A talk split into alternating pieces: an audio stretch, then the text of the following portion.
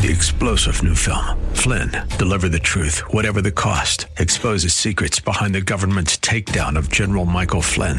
Flynn knew what the intel world had been up to. He ordered the first audit of the use of contractors. This set off alarm bells. He told the truth. He was the most dangerous person for Donald Trump to hire. They had to get rid of Flynn.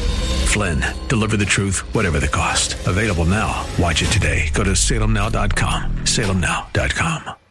From the streets of Melrose Park to the trading floor of the Merc, he's fought for every dollar he's ever earned. And now, with personal liberty and our system of capitalism under assault in America, he's here to seize back our rights from the government. With a cigar in one hand and a copy of the Declaration of Independence in the other, he's Sean Thompson. And this is The Sean Thompson Show. Just follow me, cause we need a little controversy, cause it feels so empty without me. I said this My next like guest is one of my favorite guests to bring on because my next guest's resume looks like something you'd be very proud of if you was your son and you paid a tremendous amount of money for school. He is a research fellow in the Thomas R. Roe Institute for Economic Policy Studies at the Heritage Foundation. He holds a PhD in economics from George Mason University, a BA in economics and political science from McGill University, and he's being told what a recession is by a bunch of know nothing, do nothing political pimps and whores. Peter St. Onge, how do you handle being told what a recession is by people who've never worked or uh, done anything of significance in the economic world? Uh, this is the price you pay to uh, play in politics. You know, these one of the uh, the biggest pro and the biggest cons is that uh, people in Congress, politics in general, are idiots. Uh, they talk as if they know what's happening, but really they don't know very much. And the reality is, we, the people, have allowed them to do something as diabolical. I'm now calling our economic system a transgendering bull market as they are trying to tell me what a recession is versus what my own eyes are seeing. And I find it pathetic. But aren't we the ones at fault? After all, we keep electing these charlatans, do we not? That is the question: is why these people keep staying in power. My best guess is that the media uh, does their job. They they cover for them. They you know gaslight. They mansplain, media explain. They do everything they can to cover the truth to give these people cover. And the reality is, if you cannot continue to operate the country without every 30 or 60 days coming up with a new scam, a new emergency, but all wrapping up a new spending bill, every every single time. It's a continuing resolution. It's a reconciliation. It's a build back better. It's a chip science bill whatever the hell they want to name their next spending. But the reality boils down to this. The government, although reaping more revenue from the people than at any other time in history, any other place around the world, we're number one, cannot function without spending money. Isn't that all just a cover story for technical bankruptcy? Yeah, I think without a doubt. Uh, ever since the 1970s, when we went off gold, we were headed towards uh, national bankruptcy. It was always an inevitability. It was just a question of do we get there fast or slow. And 2008, you know, with the financial crisis, uh, that sort of accelerated this march off the cliff. Uh, and since COVID, obviously, has gone into hyperdrive. At this point, they're acting like they're panicked.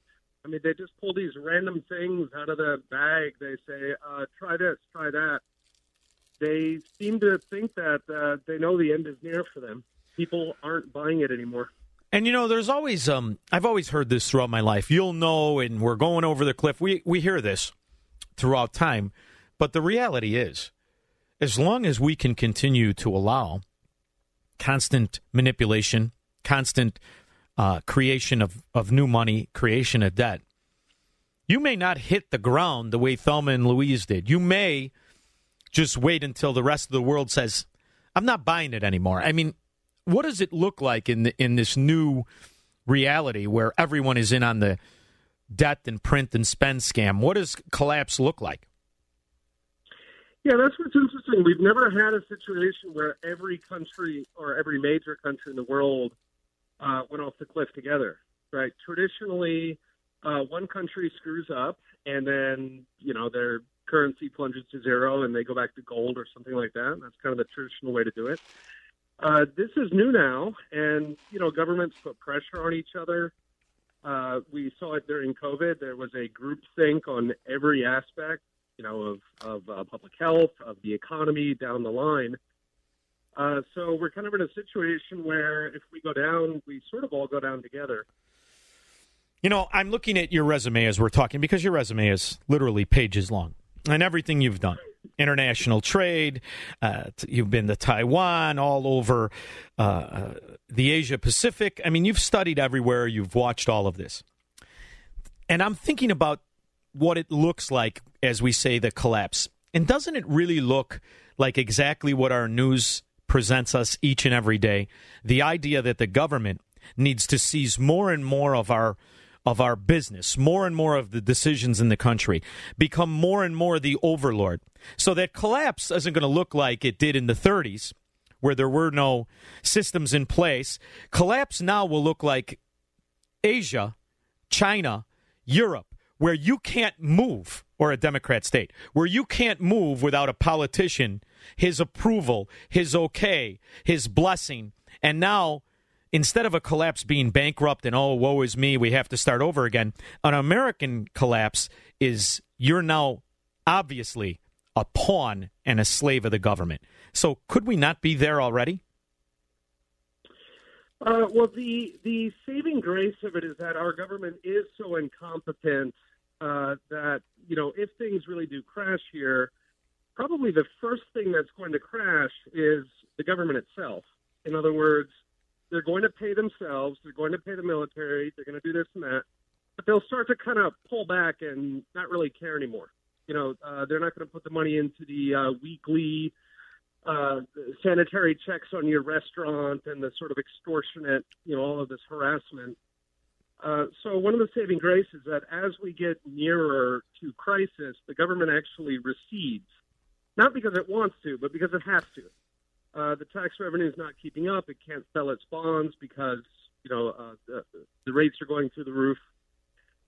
So you know, and this sort of gets to a broader point on socialism in general that the closer you get to true socialism, the worse things get. Right, the power goes out. You can't, uh, you know, you've got empty shelves. Gasoline is, you know, five six dollars. The closer you get to socialism, people start seeing the effects and they get angry.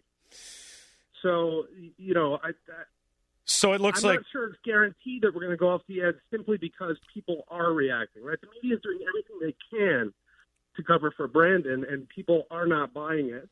Every time they roll out some new, you know, wacky idea, the people just laugh at them. So it's not working. Uh, that's probably the biggest thing that gives me hope. So uh, to capsulate for the the people who um, are working and don't pay attention, all of the economics that you and I get to look at is when the entire country looks like the south side of Chicago, we are already at that point. I mean, because you're just described every Democrat inner city sewer. Um, the, the way it exists now. And I find it ironic that the American Democrat and those people who support it, and a large part of the corporatist Republican Party, still are practicing and still are touting this economic cannibalism of government spending and everything is going to be fine. We see it at every aspect and we see the failure from everything from healthcare to just the services of the street department and the rest of it. When you see them now have a new bill and say we are going to move forward with 240 billion dollars in a chip and science bill. That's pretty much the end for all of the companies that created massive amounts of money that nobody even heard about 35 years ago. Why in the world would the would the common ordinary man have to sacrifice his taxes, his tax dollars to but give money to billionaires throughout the America? Why is that even happening? Oh, absolutely. You, you know, somebody put it well on Twitter. They said uh, we're at the um, looting the treasury stage of imperial collapse here. Uh, they're just grabbing anything they can. They're handing it to any billionaire who writes them a check. And you know, I've I've spent time in in uh, poor countries. Okay, if you go somewhere like Nigeria, kids who grow up in even slums in Nigeria, okay, Mm-hmm. uh, they're surrounded by family, friends. You know, there's little businesses. There's the fruit guy. it's a very nice childhood in many ways. Okay, it is. We have no idea how bad things are in the U.S. I mean, we've got cities here where you know they they just look like war zones. It's not like that in Nigeria, in Indonesia. That is not third world. That is that that is something worse. And specifically, what it resembles is not the third world. It resembles the Soviet bloc. You know these these soulless cities that are just empty of any kind of commerce. I think that's the kind of thing that unfortunately we're headed towards. And uh, you're broadcasting. You're we're doing this interview, but you're having your your dinner for the Heritage Foundation. That's tonight, right? Tell us a little bit about the dinner because you are having this celebration, ironically, in a city you just described, where you better valet, and it bet the guy better be wearing Kevlar. So tell us uh, a little bit about tonight. Yeah, we're going to talk about uh, a lot of these issues here. Um, you know, a lot about the economy, uh, how we got here, how are we going to get out of this mess. I think one of the most important thing is to remember is that we have been through a lot worse, right? America has a broken leg. It does not have terminal cancer. Well, I, mean, we throughout history, Americans have just, when the time demands it, we've stood up. And you know, whether it's the 1970s, the 30s, uh, the 19th century, we have gotten through a lot worse, and I do believe we're going to again. Is there a plan in place? You know, I've always felt the idea that all they have to do is fail with plausible deniability and say we'll do better. it, it, seems to be their perfect weapon of waste, fraud, and abuse. And when I say they, I mean government. This is a bipartisan issue. But ultimately, when you have this many people in the real world, the real capitalists, the real American who, Americans who know what is happening right before our eyes. Why is there not an entity that puts up a fight for the taxpayers where they allow us to be law abiding yet not turn over our money to these corrupt oligarchs in America, being Senator Schumer, uh, uh, McConnell. I mean, pick a scoundrel out there who has this new idea that sounds like the Soviet five year plan every time they open their mouth. Why isn't there a way for us to take our money that we are paying and diverting it to an escrow account to say, look, we're not scofflaws. We'll pay our taxes, but you're not getting your hands on it so you can ri- enrich your friends in the in the green energy boondoggle, in the military industrial complex boondoggle in Ukraine, and the rest of it. I got to make my money because that's I'm a man. That's what I do. But I'm sick and tired of you wasting exorbitant amounts of it in your pet projects of corruption. There seems to be no way to fight. And this idea, you know, we're from Illinois, brother. Who who are we going to elect? to stand up for us. There's nobody. So we need a we need an entity that does the fighting for us in the court system. Is that even possible, or am I just dreaming? No, I mean it's absolutely possible. We've had that through most of history. Uh, we got this kind of permanent oligarchy where you know the two parties um, you know collude uh, to work against us, and it's you know slowly through primaries and through grassroots organizing. It is depressingly slow. It takes a lot of work, but I mean there are hundreds of thousands of people who are active in this now. We've seen a lot of reforms at state levels in places like New Hampshire where you'd have one person with a passion and they move the world. Um, you know, I think one of the most important things for people to understand is that the system is actually very open uh, to getting involved, to organizing, to getting things done, but you have to do it through the standard channels. Um, you know, you, you organize, you volunteer in primary, you get names out, you run for the school board, kind of boring things like that. This is how you shift the lever. What, did we lose you? Are you there, Peter? Yep. Sure okay. am. Yeah. I like this idea that you can do it, but I also I want, I, you know, this is what I like about your organization. You have a way of writing articles uh, from a multitude of different authors who constantly bring us back to that the the mooring of principles. But now we are so unmoored to see these Mm-hmm. these people actually cook the books. And I use this analogy a lot that would make the guys at Enron say, I can't believe they got away with that nonsense. I mean, on every front, every time the government talks to me, it's lying to me. Um, is there a way to release simultaneously economic numbers and indicators and the reality to show where the fraud is in the repo market overnight, that there is nobody to buy the bonds, that they have to loan money to hedge funds. Isn't there a way to show when they give an information? I mean, I can only do my show five, day, five days a week. When they release a number, this is the truth. And let the ordinary man who's being taxed and controlled into oblivion have some ammunition to at least know he's not crazy as he looks at these economic illiterate, butter handed children who voted for this dimwit, corrupt political whore for 50 years say, ah, everything's okay. I'm tired of pretending it's okay. I'm tired of pretending this is America. This is some Soviet hybrid, and we need to go back to the way fundamentals were articulated, even so recent as 10 years ago. Yeah, I think you're absolutely right. Um, you know, there are a lot of resources that people can look to. Uh, Shadow Stats is a site that, you know, they just use uh, the old definitions. You know, they use the government definition of inflation back in the 1970s. Uh, that would put it at over 11% at this point, not 9.1. Yeah. Uh, another good site is uh, Zero Hedge. Sure. Um, they are very skeptical about the things the government say. They give a lot of alternative views. Uh, and of course, Heritage is doing more of that now. You know, we're starting to be more vocal, not as obedient as we've been sometimes in the past, and we're uh, actually able to say what we think now, uh, which is exactly, you know, government spews BS. It's uh, pure lies. You have to sift through it uh, to try to figure out what little nuggets in there are actually true, and they're usually not the things that they want you to know. It's true. Like, uh, for instance, how many Republicans are accepting of welfare under a different name of subsidy mm-hmm. or voucher. This is the part that sickens me.